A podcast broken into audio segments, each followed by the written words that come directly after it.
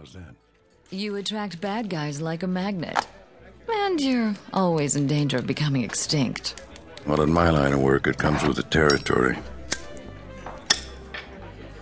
Stella, why did you leave? I had my reasons. What reason? For one, I just couldn't see myself as the future ex Mrs. Hammer. Always the optimist.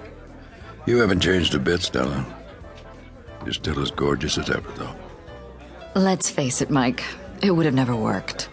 Our relationship would have been a little crowded. You, me, Betsy, and Velda. Betsy liked you. What about Velda? Uh, Velda would have come around. No. No, I don't think so. Hey, uh, what's that barmaid's name? Dahlia. Dahlia, can you, uh, turn the TV up? Sure. Wait, I'm sorry, Mike. I there's a breaking news bulletin. I need to see. The oil tanker Sophie Anderson was en route from the Gulf to New York when it is believed to have gone down near the Cape of Good Hope, a notorious danger spot for mariners. No trace of the ship or its 45 crew members has been found. Lucius Carver, CEO of Petrox, the company that owned the Sophie Anderson, had this to say. Our hearts go out to the families of the men who lost their lives on board the Sophie Anderson. Obviously, their welfare will be our first priority.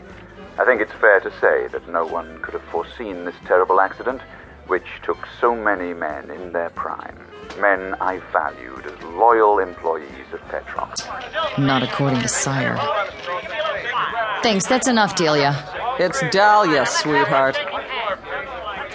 What's Sire? The Ship Inspection Report Exchange.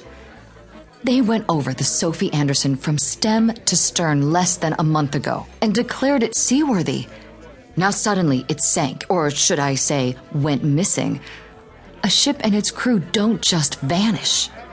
And this has something to do with the story you're working on? Maybe. Petrox is based right here on Fifth Avenue. Hmm. Is that why you came back to New York? Yes. I wish I could say it was because of you, Mike.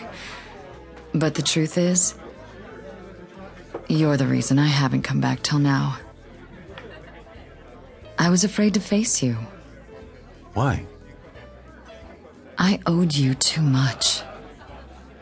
You saved my life more than once. Well, a girl like you needs a bodyguard 24 7, though. So do you, Mike. That's why you have Betsy and Velda. All you really need is them. You may not know it, but when I left, I saved your life too. What are you talking about? What do you mean? I saved you from me. We had some good times, but just ask my two ex husbands. I'm a fate worse than death.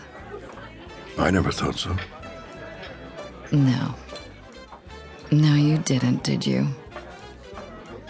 Good old Mike Hammer. A bad girl's best friend. Yeah, I'm just a big softy. And I'm just a heartbreaker. And a ball buster. I know. That's why I find you so irresistible. What's that? My key card. I'm in room 217 of the Parkmore Hotel. Know it? Hey, we have a history. Same as every other hotel in New York State, I'm sure. Come by tomorrow at noon for room service. Why not tonight? Tonight, I, I have people to talk to. You deserve my full attention. Tomorrow afternoon, Mike.